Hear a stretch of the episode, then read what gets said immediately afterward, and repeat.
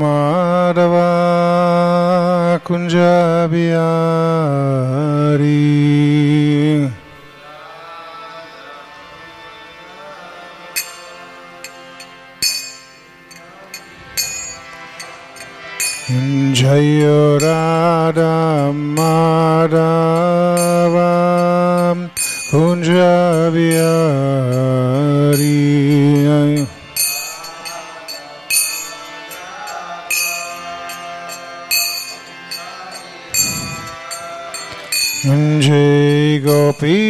Gopi Janavalava Girivaradari Jai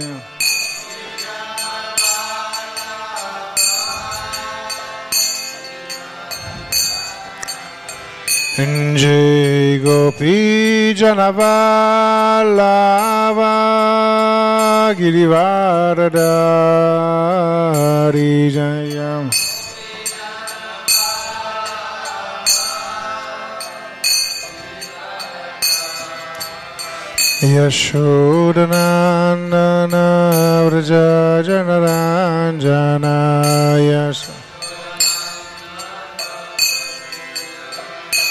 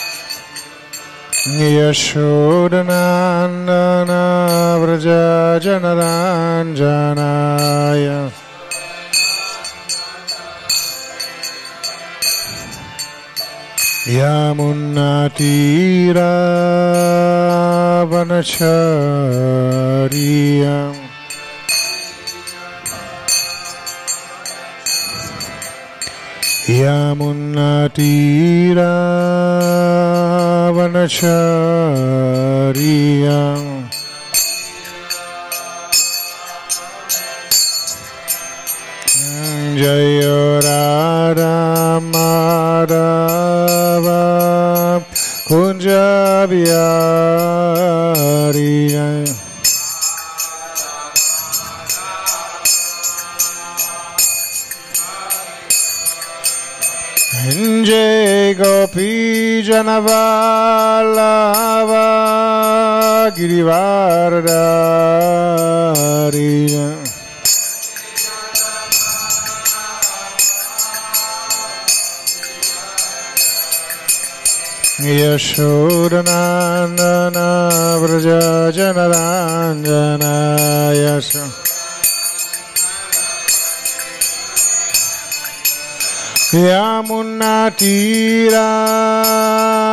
Brahmacharyam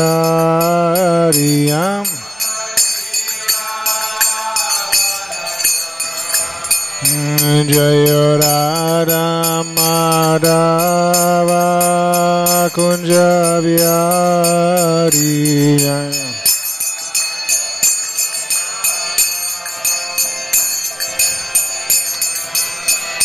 Jaya Gopi Janavalava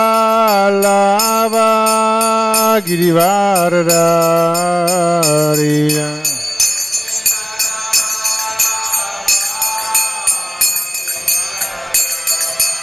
Yashodanandana Vraja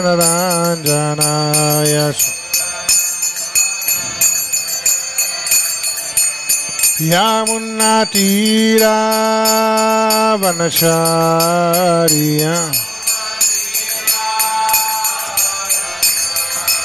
Yamunatira Vanacharya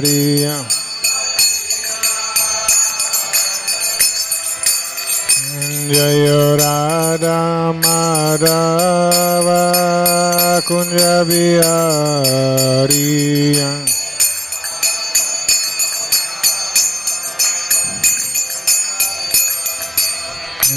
Jaya Radha Madhava Kunja Bihari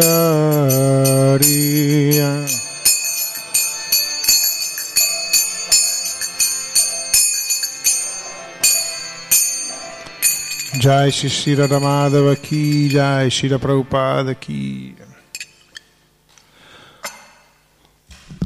Om Namo Bhagavate Vasudevaya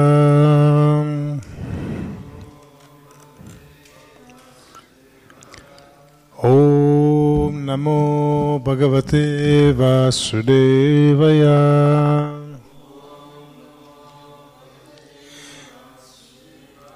ॐ नमो भगवते वासुदेवय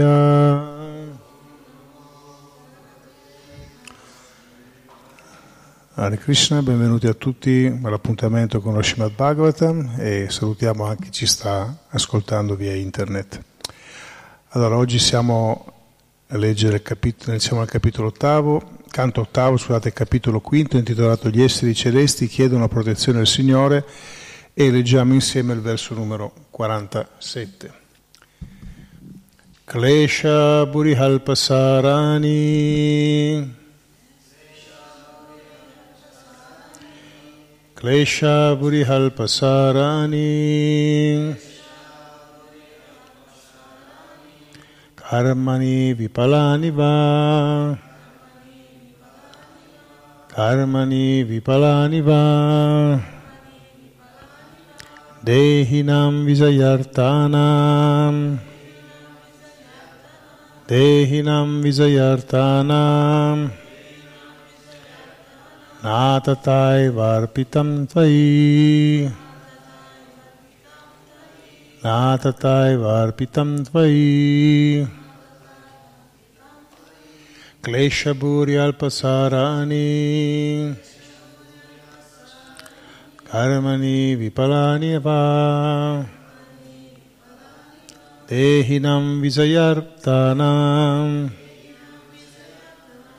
Natatai Varpitam Tvai Prego.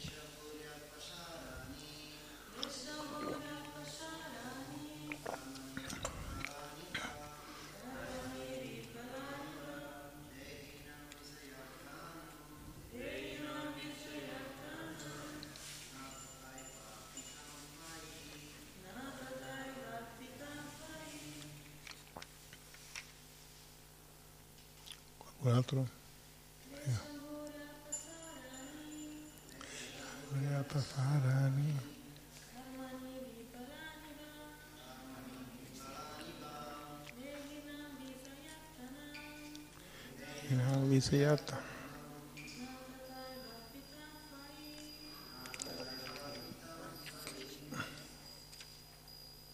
Su un altro?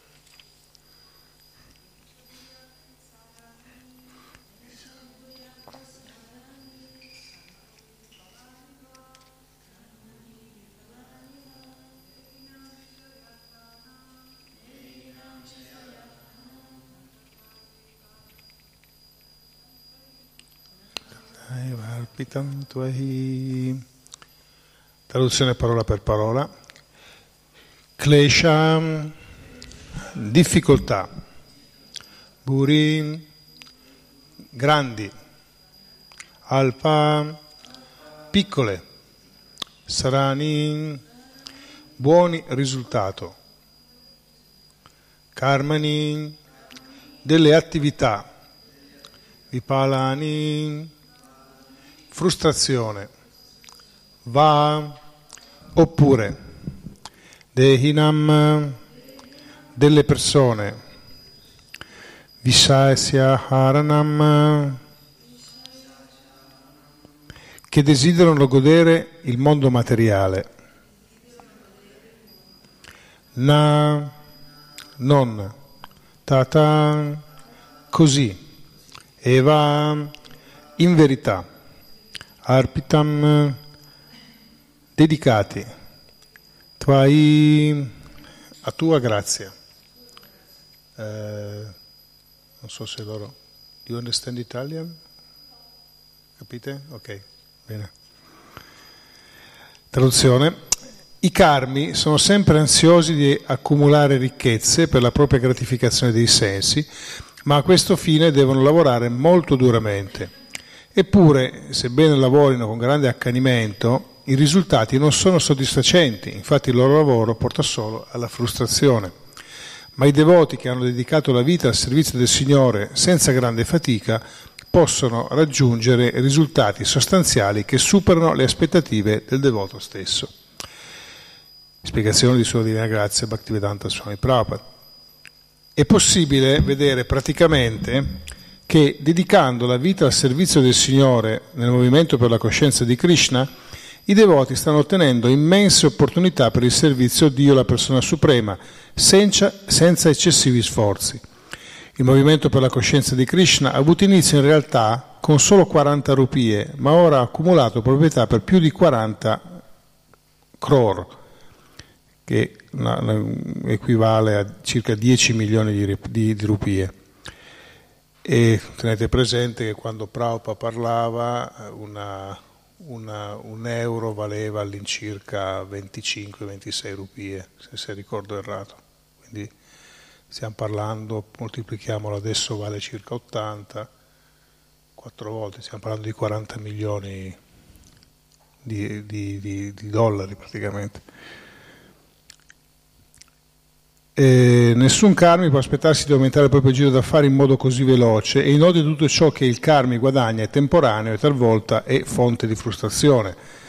Nella coscienza di Krishna invece ogni cosa è fonte di incoraggiamento ed è in continuo miglioramento.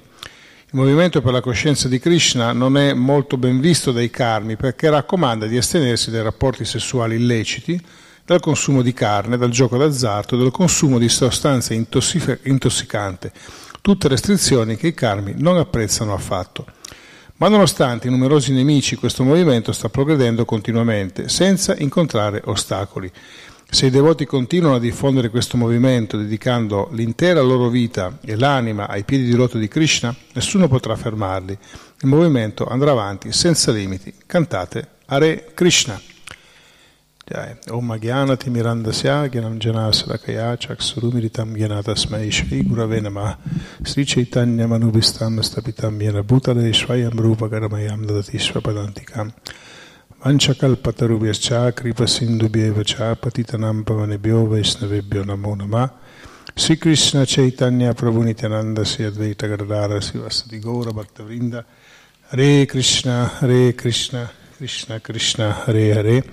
Hare Rama Hare Rama Rama Rama Hare Hare Allora, uno, la prima cosa che dovrebbe eh, decidere nella vita quando si avvicina a un percorso spirituale e se decidere di percorrerlo oppure di continuare a fare quell'altra vita. E questo può sembrare una banalità quello, quello che vi sto dicendo, ma in realtà è tutto il nostro percorso si basa su quello, su quanto noi vogliamo o siamo desiderosi di inserire la vita spirituale all'interno della nostra esistenza. Tutto qua. Perché dico questo? Che si, a volte si fa una grande confusione si, e si pensa che fare vita spirituale voglia dire ritirarsi, eh, andare a vivere in un, monastero, in un luogo isolato dove eh, tutto è scandito da regole, regolamenti, eccetera. E invece non è così, perché poi ognuno ha la, la, propria, la propria individualità quindi è assolutamente eh, necessario trovare un equilibrio in tutto questo. Ma quando qua ci riferiamo a karmi, Prabhupada qua dà un'interpretazione alla parola karmi in questo, in questo verso, però se andate, se vi ricordate quando abbiamo letto parola per parola, parlava di attività interessate. Quindi la parola karmi che spesso noi utilizziamo come quasi come fosse una persona demoniaca, no? come qualcuno che è semplicemente uno che sta interagendo con la materia. E perché vi dicevo questo prima? È importante comprendere se noi vogliamo fare veramente vita spirituale, perché la quantità di condizionamento alla fine siamo noi a sceglierla, quanto noi vogliamo farci coinvolgere. La maggior parte delle persone sono forzati oppure lo fanno per scelta, devono interagire con la natura materiale, la quasi totalità delle persone. Quanto esserne condizionati è da tutto da vedere e dipende dal loro livello di coscienza spirituale. Allora io questa sera sono chiamato a, a, a partecipare ad un, ad un evento a, a, Livorno qui ci saranno quattro, quattro serate di conferenze su argomenti della spiritualità e proprio uno di questi è la vita spirituale nella nostra quotidianità. Dove sta la vita, la vita spirituale nella nostra quotidianità? La gente è completamente assorta, Prabhupada fa questo, questo, questa semplice analisi, dice la gente è completamente rapita da questo meccanismo per cui si rivolge alla materia, cerca di ottenere benefici dalla materia ed è un dramma però, perché spesso noi vediamo che questo non corrisponde a realtà. Se noi pensiamo che eh, sì, è vero che le condizioni di vita medie delle persone nel mondo sono migliorate rispetto al passato, eh, però comunque le persone continuano ad utilizzare la, gli orari più belli della giornata e gli anni più belli della loro vita semplicemente per essere coinvolti nella natura materiale e cercare di ottenere felicità, perché sostanzialmente è quello. La propria dice, uno si sforza, si sforza, si sforza e alla fine ottiene, una grande, ottiene spessissimo una, una, una frustrazione di ritorno. E guardate, non, è, non sono semplicemente le parole eh, di, una, di, un sagnasi, di un anziano indiano che insomma vede tutto in maniera negativa quello che è il materialismo, ma in realtà quello che eh, la società sta producendo, sta producendo un'enorme quantità di persone frustrate, di persone depresse. Non so se avete familiarità con i dati che vengono diffusi, ma sappiate che ormai siamo vicini al 50% della popolazione europea, in altri stati del mondo addirittura peggio, che soffre di disagio esistenziale. Quindi siamo, solo semplicemente una trentina di anni fa si parlava del 10% della popolazione, oggigiorno parliamo qualcuno dice un terzo, qualcuno si spinge un pochettino più in là, comunque diciamo tra un terzo e, la, e quasi la, e la, metà della popolazione che ha questo tipo di problematiche. E uno dice, ma, ma qual è il problema di fondo? Eppure se noi lo analizziamo tecnicamente, si sta molto meglio rispetto al passato. Guardate Celentano quando cantava i ragazzi della Via Gluck, gli italiani se lo ricordano, quando diceva andiamo a prendere l'acqua no? Giù perché non c'era l'acqua corrente in casa. Non stiamo parlando di duemila anni fa. I miei genitori non avevano l'acqua corrente in casa. I miei genitori, ma quasi tutti, se non pochissime famiglie ricche ci avevano queste cose. Eh, le, la maggior parte delle persone non avevano il bagno in casa. Cioè si viveva così, la gente andava, prendeva il pozzo. Certo, c'erano delle, delle, delle altre situazioni, per dire l'acqua che prendevi al fiume la potevi bere, no? questo succedeva. Eh, io stesso, quando ero piccolino, mio padre mi portava al fiume, facevamo il bagno e giocavamo con gli altri bambini, eccetera. Loro mi diceva, quando erano piccoli, proprio al fiume la bevevano direttamente l'acqua e adesso queste cose se le fai rischi di finire, finire all'ospedale. Quindi c'erano dei vantaggi, ma a livello di comodità non ce n'erano. Noi diamo per scontato che eh, le persone abbiano le macchine, abbiano le televisioni, abbiano... ma guardate che queste sono tutte conquiste che sono avvenute in un tempo relativamente breve, molto breve. Stiamo parlando sostanzialmente degli ultimi 50-60 anni. Prima non era così. Prima la gente possedeva molto meno di quello che ha adesso. Adesso anche la persona più povera, anche in Europa, apri l'armadio e è pieno di vestiti. Qualche decennio fa non era così. Le persone avevano due o tre vestiti, paio, due paia di scarpe, la cosa finiva lì. Non c'era tutto questo imbarazzo di dover mettere la roba. E se noi andiamo ancora un pochettino più indietro, ci rendiamo conto che i ricchi di qualche centinaio di anni fa, cioè scusate, i poveri di, di oggi sono i ricchi di qualche centinaio di anni fa. Persone che si potevano permettere di mangiare più di una volta al giorno, avere semmai due vestiti. Questa è la normalità. Allora uno dice, ma c'è stato un enorme miglioramento, no? un, un, enorme miglioramento delle condizioni di vita. C'è riscaldamento nelle case, c'è l'acqua corrente, c'è il riscaldamento, giri una manopola, no? ti arriva tutto, tutto bello, i letti morbidi, questo, quello e quell'altro. Avete mai visto queste rievocazioni storiche quando vi facevano vedere non in Gabon, con tutto il rispetto per i gabonesi o in Congo, in qualche parte sperduta, ma parliamo della Toscana, no? Se voi guardate semplicemente cosa succedeva ancora nel, nell'Ottocento, fine dell'Ottocento, primi del Novecento, le persone vivevano tutti in una stanza e sapete cosa, si, cosa servivano i, le cassettiere, no? Le cassettiere, sì, ci mettevano i pochi vestiti che avevano, ma si aprivano e si mettevano i bambini piccoli a dormire dentro. Funzionava così, no? E uno dice, ok, allora abbiamo risolto un sacco di problemi, stiamo tutti bene, eh, però c'è un altro problema che viene fuori, che è la, la depressione, il disagio esistenziale è in aumento vertiginoso. E la cosa dato di fatto è che voi guardate, più i paesi sono industrializzati, quindi più questi paesi in realtà stanno raggiungendo l'apice a livello materiale e più questi problemi aumentano. Siete mai visti a guardare le statistiche di dove, dove sono i paesi dove c'è il più alto numero di suicidi nel mondo? Sono paesi Nord Europa, Giappone, ehm, Stati Uniti, ovviamente, e sono tutti dati che dovete andarvi un po' a cercare perché non piace a nessuno metterli davanti. Non, è, non sono segreti ma si mettono un pochettino indietro. Allora uno dice, e guardate una, una, cosa interessante, i paesi in via di sviluppo, oggigiorno lo, lo sviluppo principale lo stiamo avendo non in Europa e non negli Stati Uniti, ma lo stiamo avendo nei paesi eh, asiatici.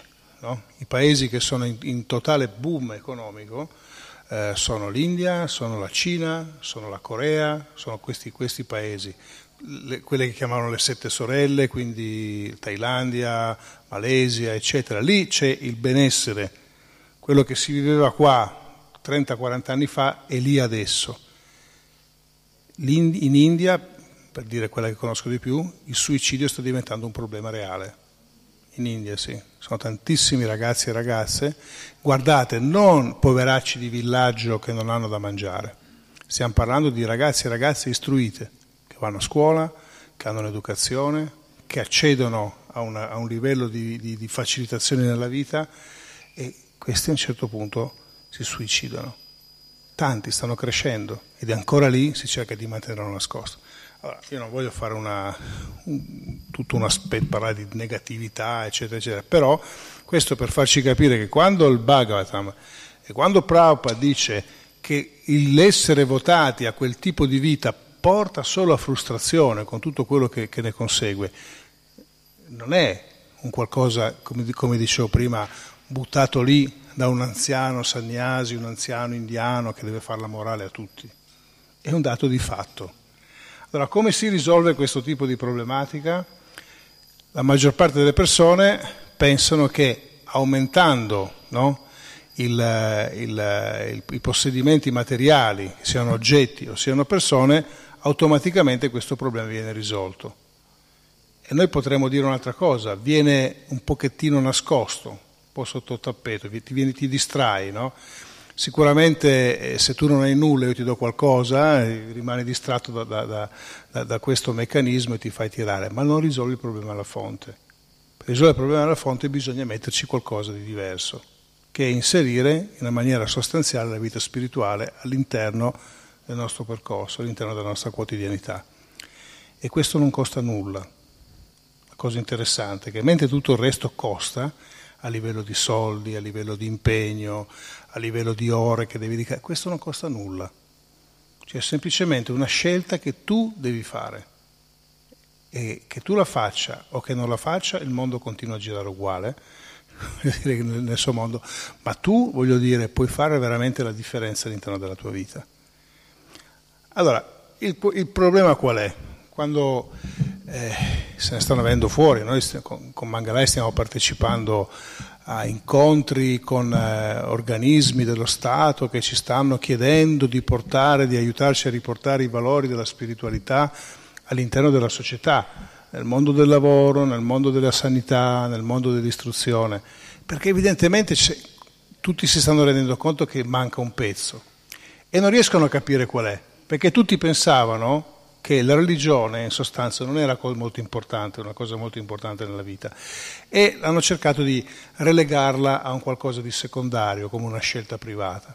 E io devo dire, per come si presenta la religione nel mondo, sono d'accordo anch'io, che forse non è che sia proprio il massimo, perché più che tutto le persone pensano eh, quasi come se fosse una credenza, vedete adesso c'è questo, c'è questo gran parlare a livello europeo eh, delle radici, della, della, della, delle radici religiose in cui noi siamo, quindi se noi siamo italiani, le nostre radici religiose sarebbero il cattolicesimo, il cristianesimo, poi c'è da capire chi lo dice, perché Gesù non era mica, non era mica italiano, non era mica europeo, Gesù era un medio orientale, un palestinese, voglio dire, quindi boh, cioè, stiamo, eh, eh, noi quali, di che radici stiamo parlando? Stiamo parlando degli Etruschi, stiamo parlando di chi? No?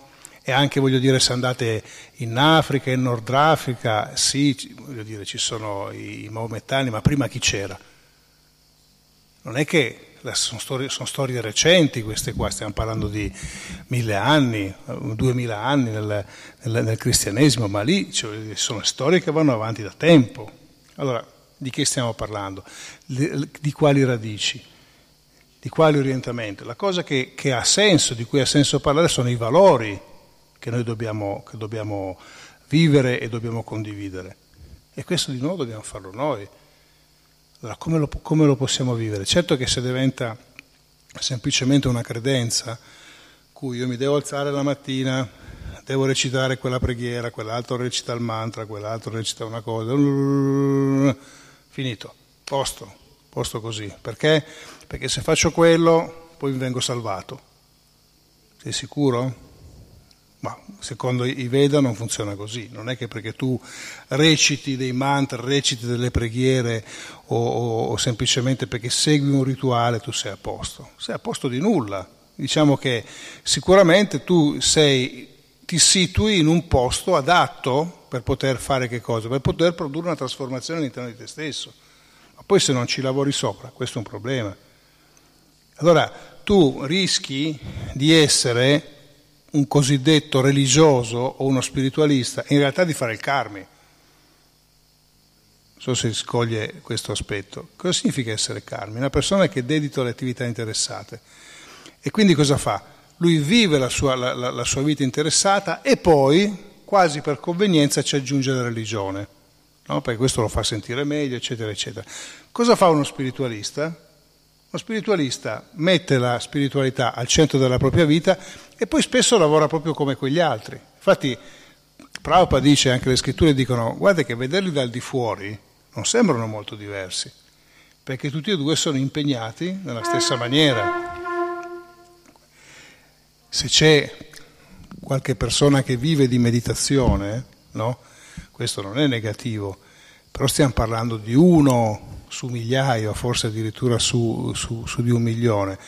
La maggior parte delle persone agiscono e interagiscono. Dai, sì, sì, là dovrà Gesù, chi già I devoti, i, i, devoti non è che stanno lì ad aspettare che succeda qualche cosa, agiscono, interagiscono, lavorano, si danno da fare. Quindi cosa fanno? Semplicemente tutta questa attività che loro stanno facendo la mettono al servizio e Prabhupada dice alla fine questo dà dei risultati addirittura maggiori rispetto agli altri. Ma voi ci pensate che noi siamo qua dove se, se noi prendessimo singolarmente ognuno dei devoti che ci sono qua dentro, ognuno ha la sua storia nella, nella, nella, nella vita, però siamo sicuri che ognuno potrebbe avere un successo tale da permettergli di vivere in una villa del Cinquecento circondata da un parco storico, da una, una foresta meravigliosa, eccetera. Siete sicuri? Questo costa un pacco di soldi, vivere così. Vivere in un posto come questo se lo possono permettere in pochissimi, in pochissimi. Invece i devoti, che sono completamente distaccati da quello, alla fine hanno addirittura delle facilitazioni maggiori. La maggior parte della gente vive in una città, in una scatola di cemento piccolissima, poi Firenze non ne parliamo perché è, le, case sono tutte molto piccole, pagando un sacco di soldi, dovendo lavorare tutto il giorno semplicemente per poter mantenere quel tipo di situazione. E quell'altro che fa vita spirituale, che non è interessato a queste cose, vive in una situazione mezzo al verde, due passi dalla città, no, il bosco, gli uccellini si svegliano, sono gli uccellini che cantano, quegli altri si svegliano, sono i clacson del, degli autobus, quegli altri che devono andare a lavorare, quell'altro arrabbiato, eccetera. Quindi vediamo come Prabhupada dice, se fai vita spirituale, se la metti al centro ogni cosa, anche tutta la parte materiale si aggiusta. E quando fai viceversa che questo non si aggiusta. Quindi dobbiamo decidere noi cosa fare. E dobbiamo stare anche attenti quando noi parliamo, rivolte a delle persone che stanno facendo un'altra vita, a non diventare, eh, voglio dire, eh, troppo giudicanti nei confronti degli altri. Perché noi comunque dobbiamo renderci conto che fare vita spirituale, poterla comprendere, è una cosa di una grande fortuna che noi siamo invitati a condividere con gli altri. Ma quello che è importante è mantenere il rispetto per tutti. Questo è un concetto importante per quando si fa vita spirituale. Perché la vita spirituale noi la possiamo anche iniziare, ma noi quando poi leggiamo quello che Chaitanya Mahaprabhu ci ha detto, in particolare il terzo Sikshastaka, che noi lo, lo recitiamo, poi spesso ci dimentichiamo di, di cosa, cosa, significa, il, signor, il terzo Sikshastaka ci dice che noi dobbiamo essere umili, come un filo d'erba, tolleranti, sempre pronti a offrire i nostri rispetti agli altri, non aspettarci nessun rispetto di ritorno, allora in questo stato di mente dice tu puoi continuare a fare vita spirituale. Quindi noi dobbiamo essere rispettosi verso chiunque. E cos'è il rispetto? Perché questa è una parola in cui ci si riempiono tutti la bocca, il rispetto. No? Gli americani dicono respect man, no? guarda, sono io, eh, rispettami. Certo, dobbiamo essere rispettosi per tutti. Gli Shastra ci dicono anche cosa significa essere rispettosi. Ci dicono ad esempio che noi dobbiamo essere rispettosi verso i genitori, dobbiamo essere rispettosi verso, se volete, le forze dell'ordine, se vogliamo tradurlo, no? eh, dobbiamo essere rispettosi verso gli insegnanti, dobbiamo essere rispettosi verso il maestro spirituale, la moglie del maestro spirituale, tutta una serie di persone, una, una lista molto lunga per essere rispettoso. Ma poi allo stesso tempo ci dicono di usare l'intelligenza, perché una cosa è il rispetto formale, il rispetto dovuto che è legato all'educazione, e una cosa invece è il rispetto che si genera quando tu hai fiducia in una persona. E non è un qualche cosa che, che va a comando. Diffidate da quelli che pretendono rispetto, diffidate, è una categoria e dovete stare molto, molto alla larga, perché vi stanno portando in un'altra direzione. Noi dobbiamo portare rispetto a tutti, però vedete, gli, gli Shastra dicono dovete rispostare rispetto anche al nemico, oppure dobbiamo riportare rispetto anche al devoto con cui noi siamo in, in distonia, una persona con cui non andiamo d'accordo, perché può anche darsi che questa persona, addirittura questo devoto, sia un, livello, sia un devoto di livello molto iniziale, quindi anche il suo comportamento il suo atteggiamento eh, non siano adeguati, dice quando è così offrigli mentalmente gli omaggi, che non li stai offrendo semmai a lui come persona perché non è appropriato fare questa cosa, ma le stai offrendo a lui come anima spirituale nel cuore, al Paramatma che è in lui. Quindi in realtà il devoto ha questa attitudine verso chiunque, non c'è questa attitudine di giudizio, ma poi il, profo, il, il, il, rispetto, quello profondo che si genera dalla fiducia, è un qualcosa che non può essere imposto, è un qualcosa che nasce spontaneamente. Persone in cui li rispetti perché non è tanto diamoci del tuo, diamoci del lei, o facciamo questo, o facciamo quell'altro, ma li rispetti perché loro stanno vivendo una scelta, una, stanno facendo una vita coerente con quello che loro dicono e, sicur- e, e sicuramente sono delle, delle persone che hanno qualcosa da darti. Invece oggigiorno si pretende, a livello soprattutto di interazione col mondo materiale, si pretende che le persone debbano darti rispetto perché occupano una posizione. E allora vedete che nelle, nelle aziende, nelle, negli uffici vengono fuori dei disastri totali. Il capo ufficio o la capo ufficia, qualcuno mi diceva addirittura che è molto più tosto con le donne che con gli uomini, adesso oggigiorno avere a che fare, devi farlo perché in qualche maniera io ti controllo e mi devi rispetto, no? perché devi farlo perché sennò passi delle grane.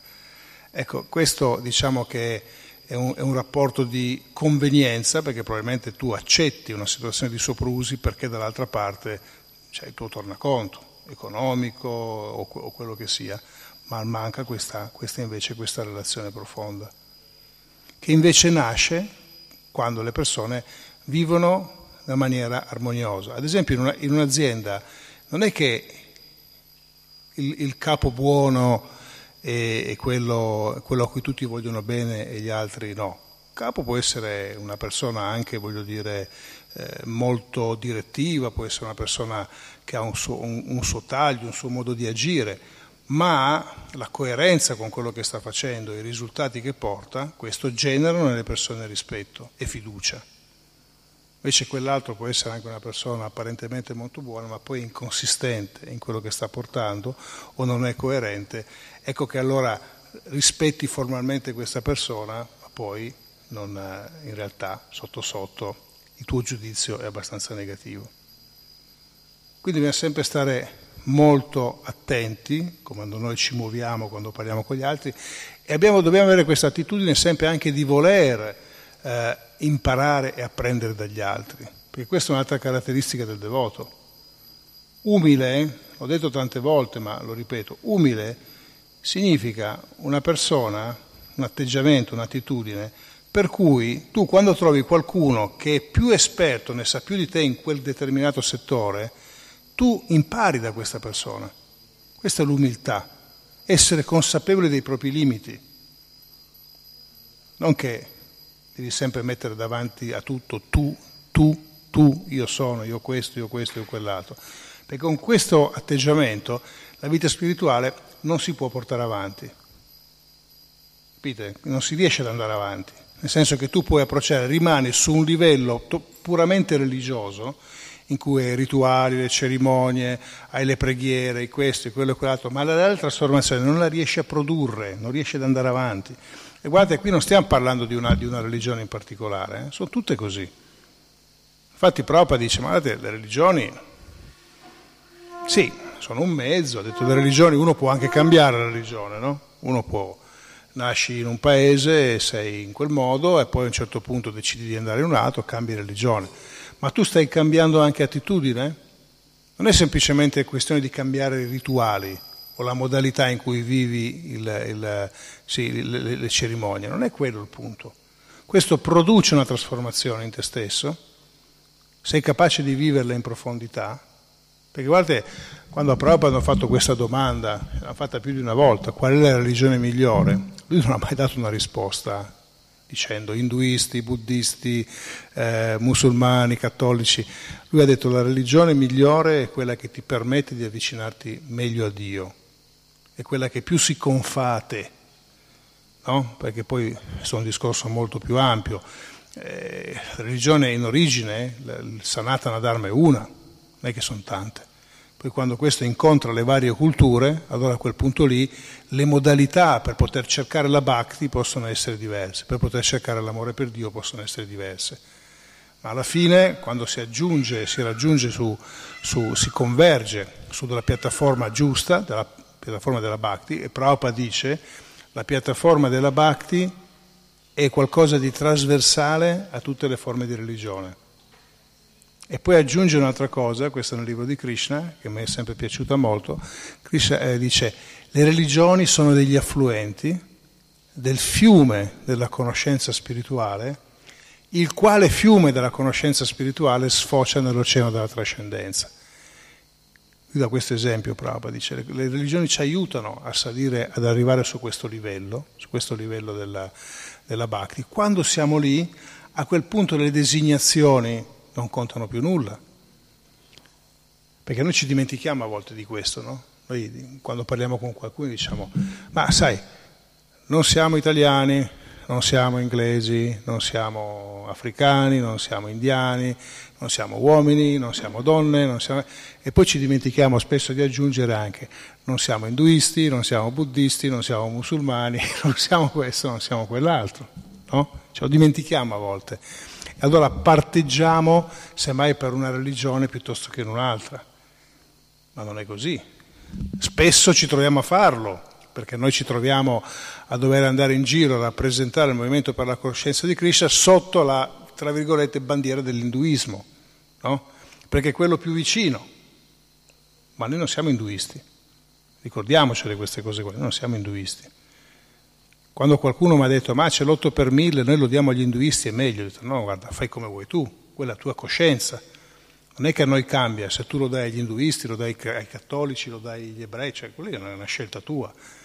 Noi non parteggiamo per nessuno. Poi, ovviamente, quando ci chiamano a parlare in nome dell'induismo, quando possiamo, spieghiamo che in realtà l'induismo è una parola che non ha molto senso e che non lo si ritrova neanche, voglio dire, nel, nell'India, nella cultura dell'India, ma è, un, è una parola che hanno portato da prima i conquistatori persiani e successivamente l'hanno ripresa gli inglesi, però più che identificare una, un, un, percorso religioso, in, in, diciamo che identifica un'area geoculturale, no? per dirvi. Però adesso è diventato di largo uso, di largo consumo tutto questo. Però ricordiamoci questo percorso, ritornando a quello che dicevo all'inizio, inserire la vita spirituale all'interno del nostro percorso, della nostra quotidianità, è quello che fa la differenza. Poi puoi essere un uomo d'affari, ovviamente anche una donna d'affari, un politico, una, un fornaio, un, so io, un contabile o quello che sia, ma la differenza la modalità con cui ti approcci al mondo cambia completamente, cambia il corso della tua esistenza. Ecco che allora non sei semplicemente uno che ha inserito dei rituali all'interno della propria vita, ma che lavora per potersi modificare, per poter integrare questi valori all'interno della, della propria esistenza. Questo è quello che fa la differenza, è quello che fa, quello che fa il Vaishnava. Voi leggete le, le caratteristiche del Vaishnava, le, le qualità sono 26 e uno si va a leggere queste 26 qualità e scopri che in queste 26 qualità non c'è nulla di religioso secondo i canoni tradizionali, non c'è nulla di questo.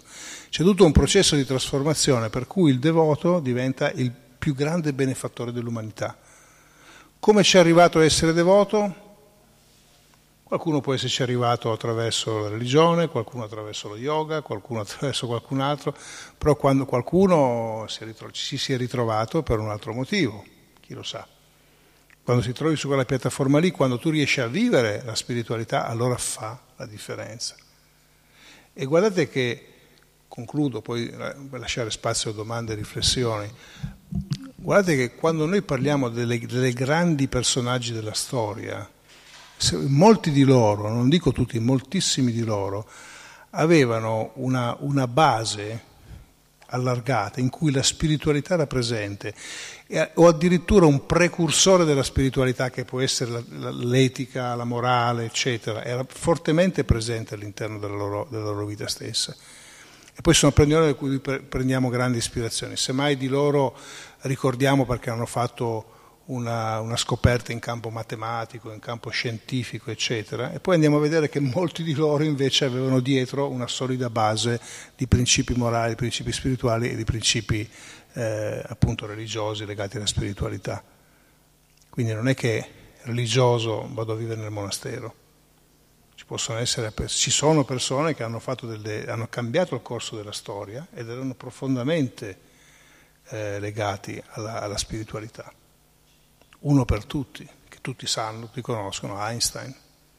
Einstein era una persona che viveva profondamente la propria spiritualità, nel suo modo, nel suo percorso, eccetera. E uno lo conosce per un matematico, ma però se voi andate a leggere le sue riflessioni o, qualcosa in campo vita, della vita spirituale, scoprirete che quello potreste attribuire ad un filosofo o ad un grande prete, ma non ad una, uno scienziato matematico come lui. Quindi sta a noi. E ricordiamoci sempre che noi, come gli uccelli, voliamo da soli, poi ci, ci uniamo in gruppo perché unirci in gruppo ci aiuta a stare meglio, ci aiuta a viaggiare con più facilità, però poi alla fine le scelte che facciamo sono sempre profondamente individuali, non sono legate a un'imposizione di qualcun altro. C'è qualche minuto se volete fare qualche domanda, qualche riflessione? Forse il microfono? Eh, Siria, dietro di te. Um, che cosa intendi quando dici che bisogna rispettare il proprio nemico?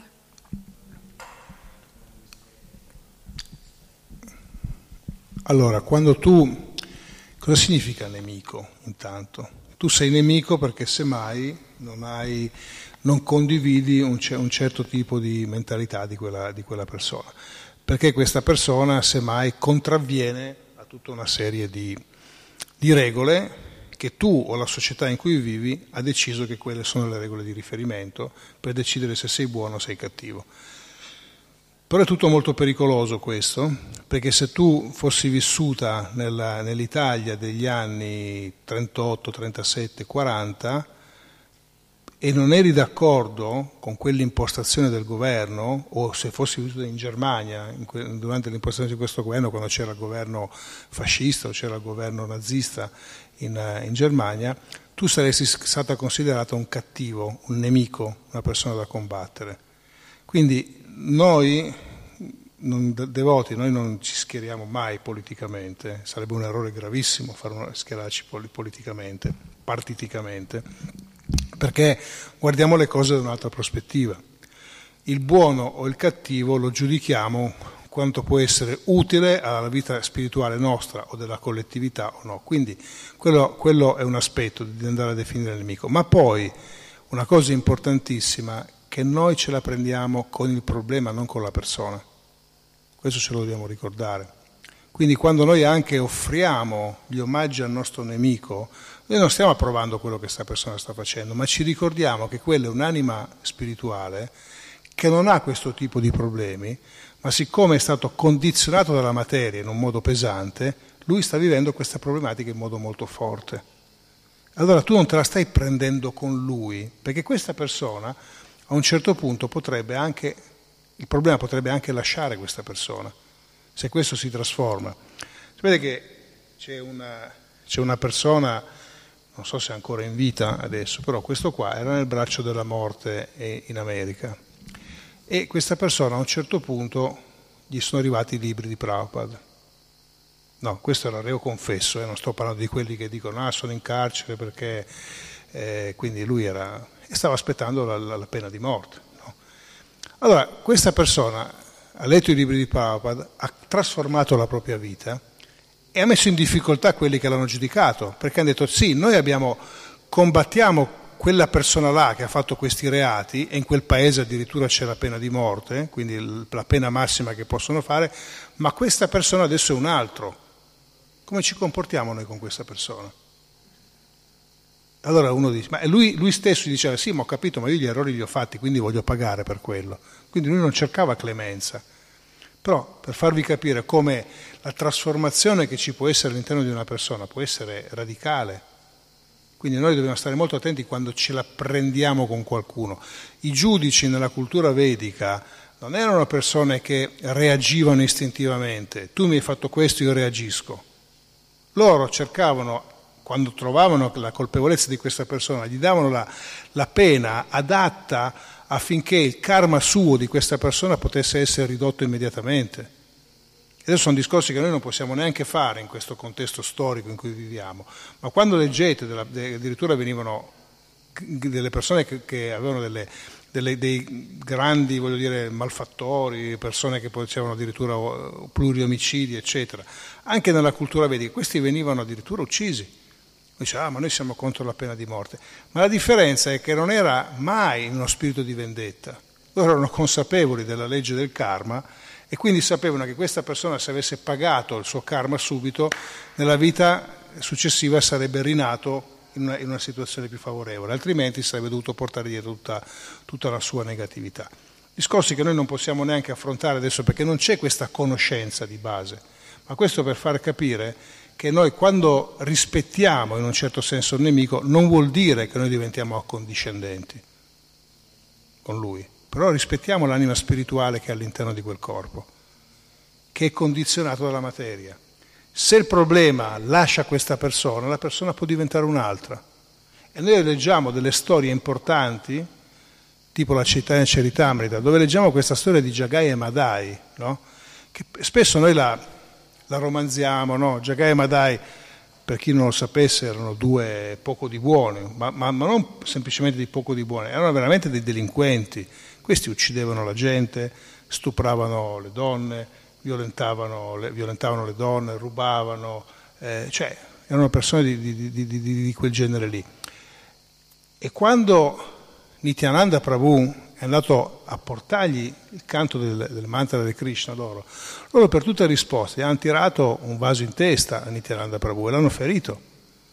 Allora, quando Nityananda Prabhu è tornato da Cena Chaitanya, Cena Chaitanya ha detto ma che ti è successo? Gli ha raccontato la storia il Sudarshan Chakra, questo disco di, di, di, di Vishnu, era pronto a, a, partire ad ucciderli, ma Nityananda Prabhu gli ha detto aspetta un attimo, ha detto loro sono sicuramente colpevoli e quello che hanno fatto a me in realtà è un'inezia, hanno tirato qualcosa in testa, ma questi hanno ucciso un sacco di persone. Ha detto però se tu uccidi loro, allora in Kali Yuga devi uccidere tutti.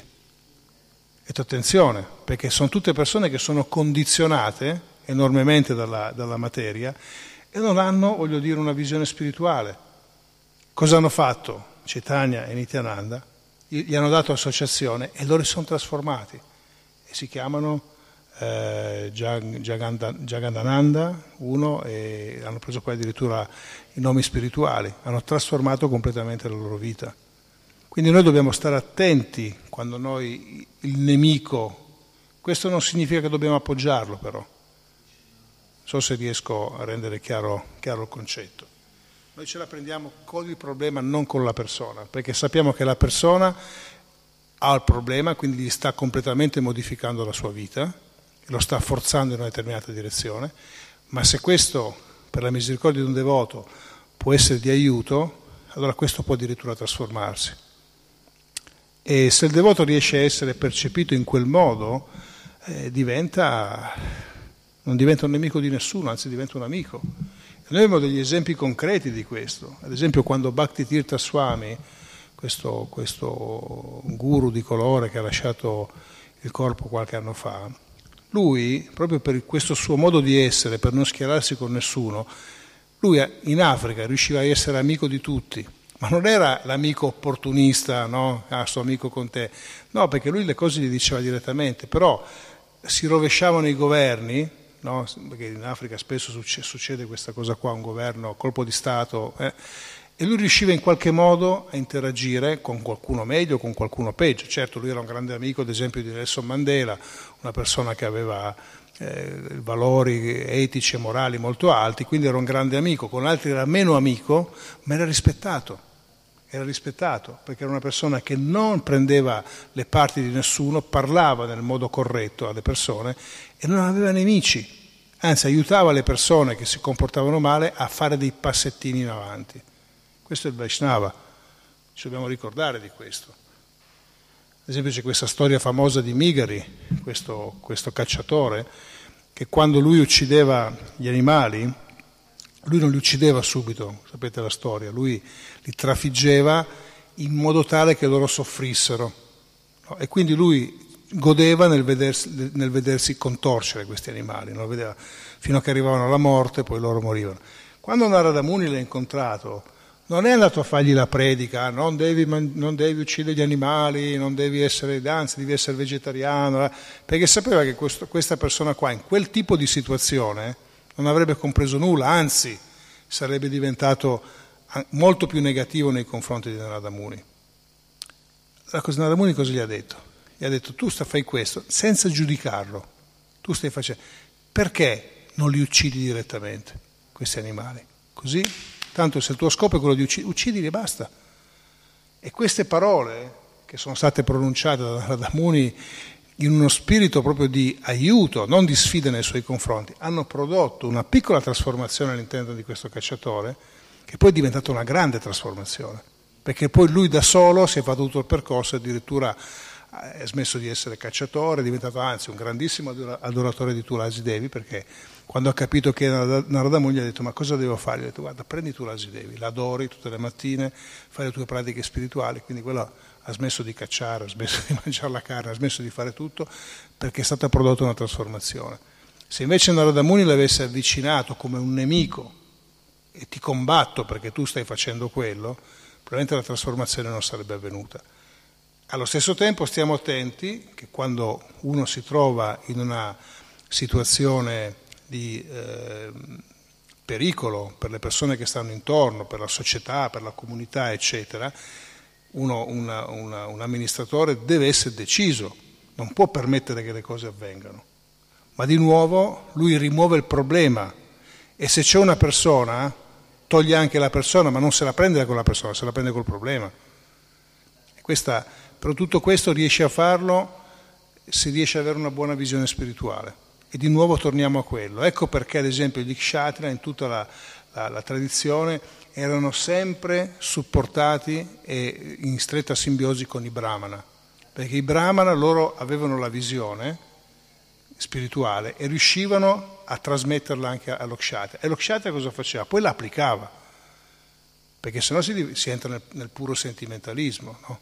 Ah, non, non, siamo amici, non siamo nemici di nessuno, vogliamo bene a tutti, eccetera, eccetera. Quell'altro sta facendo scorribande, sta rubando, sta ammazzando la gente, tu eh, ma io non faccio mica nulla, io non lo guardo, io sono, no? io sono pacifista, io non faccio, non, non, no, capito? Lì devi intervenire. Ma la modalità per cui inter, intervieni per uccidere, per combattere, per, per vendicarti, non è quella che ci arriva dalla cultura vedica. E noi vediamo ad esempio poi come, come si traduce anche nelle azioni. Oggigiorno siamo pieni di guerre dove vengono coinvolti civili, no? persone che non c'entrano niente vengono, vengono coinvolte nella guerra. Voi non troverete nessuna eh, battaglia vedica in cui i civili fossero coinvolti. I civili venivano protetti, nessuno si sa. Anzi, se qualcuno, quando a Svattama, quando a Svattama a, per cercare di, di, di eh, dare una svolta alla battaglia, ha ucciso i bambini, no? I, i, figli di, di, sì, quando ha ucciso i figli di Drupadi, cioè lui non ha trovato il disgusto, lui li ha sgozzati uno per uno, no? lui non ha trovato il disgusto dei nemici, ovviamente dei, dei, dei, dei, suoi nemici, ma ha trovato il disgusto di tutti quelli che stavano con lui. Le persone hanno detto, ma che, che, che, che fai? Questa è una cosa abominevole. I suoi stessi luogotenenti, le sue stesse persone che stavano con lui l'hanno, l'hanno veramente eh, abbandonato, hanno detto, ma che razza di gesti tu stai facendo? E lui aveva coinvolto delle persone che non c'entravano nulla, dei bambini, questi sono i bambini, che c'entra un bambino? Perché deve andare a combattere contro un bambino? Lui cercava così di mettere in difficoltà i Pandava dall'altra parte e quello era il suo modo per poterlo fare.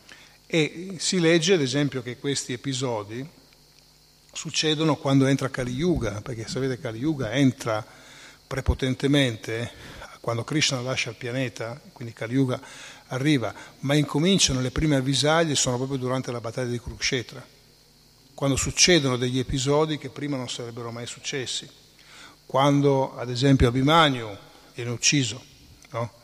viene, circo, viene circondato questo ragazzo di 16 anni e poi vengono scagliate le frecce e viene ucciso. Prima non sarebbe mai successo, poteva morire in combattimento, ma non ci sarebbero state delle persone che lo circondavano per, e poi a distanza l'avrebbero ucciso. E si dice in realtà che Kali Yuga incomincia ad aprire le porte da quando Bhismadev lascia, lascia il pianeta. Quindi Bhishmadev, che è questo decano che ammiravano tutti, no? tutti i nemici, nemici, tutti lo consideravano il, il, più saggio, il più grande combattente, eccetera, quando lui a un certo punto ottiene quello che voleva, in questo letto di frecce vede Krishna, lascia il pianeta, si dice che da quando Asvat, ehm, ehm, Bhisma lui lascia il pianeta, Kali Yuga incomincia a aprire le porte e succedono tutta una serie di episodi tipo questi che cercano poi di, di portare in un'altra direzione. E ancora, ad esempio, la, la battaglia di Kurukshetra non viene uno dei motivi principali per cui viene combattuta, non è tanto quello di insediare al trono una dinastia al posto di un'altra, ma proprio si gioca sull'attitudine diversa. Perché Duryodhana, lui aveva questa mentalità per cui lui eh, era, era, un grande religioso Duryodhana, e non fate questo errore di pensare il contrario. Lui era un grandissimo religioso, lui manteneva templi, manteneva tutto, preti, brahmana, manteneva ogni cosa ed era considerato forse il più esperto cerimoniere in assoluto Quindi non stiamo parlando di una persona, sapete, che era negativo, che perseguitava i, i sacerdoti, i brahmana, no? lui quello. Però lui aveva questa mentalità per cui la religione la si usa per i fini personali. Lui quando Krishna dice io posso, posso darti o i miei eserciti o me, lui preferisce gli eserciti, perché usa quello che Dio gli può dare. Arjuna no. Arjuna non è interessato a queste cose, lui vuole stare con Krishna perché è con Krishna. E questa è la differente mentalità con cui noi possiamo vivere la, la, la, il percorso spirituale. Uno, avviciniamo Dio perché mi conviene stare con Lui, insomma, capito che è importante, e dall'altro invece non sono interessato a questo, mi avvicino per servirlo, per stare con Lui attraverso l'amore. Questa è la bhakti. Per quello che questa è l'unica che dà soddisfazione all'anima. Allora se noi vogliamo superare queste, queste depressioni, che, come Prabhupada, queste frustrazioni che Prabhupada dice, l'unica cosa è inserire la bhakti, il servizio devozionale. Perché, come, dicono, come dice il Bhagavad in un altro passaggio, quando noi svolgiamo in modo continuato ed interrotto questo servizio, ai Aitukya Pratiyata, l'anima prende gioia, prende beneficio. Nel momento in cui noi diamo beneficio all'anima, anche il corpo, la mente, così, sono pacificati e tutto prende un'altra, un'altra dimensione. C'è qualcun altro? Qualche altra domanda, commento? Allora, prasada time, dai. Ci la Prabhupada chi?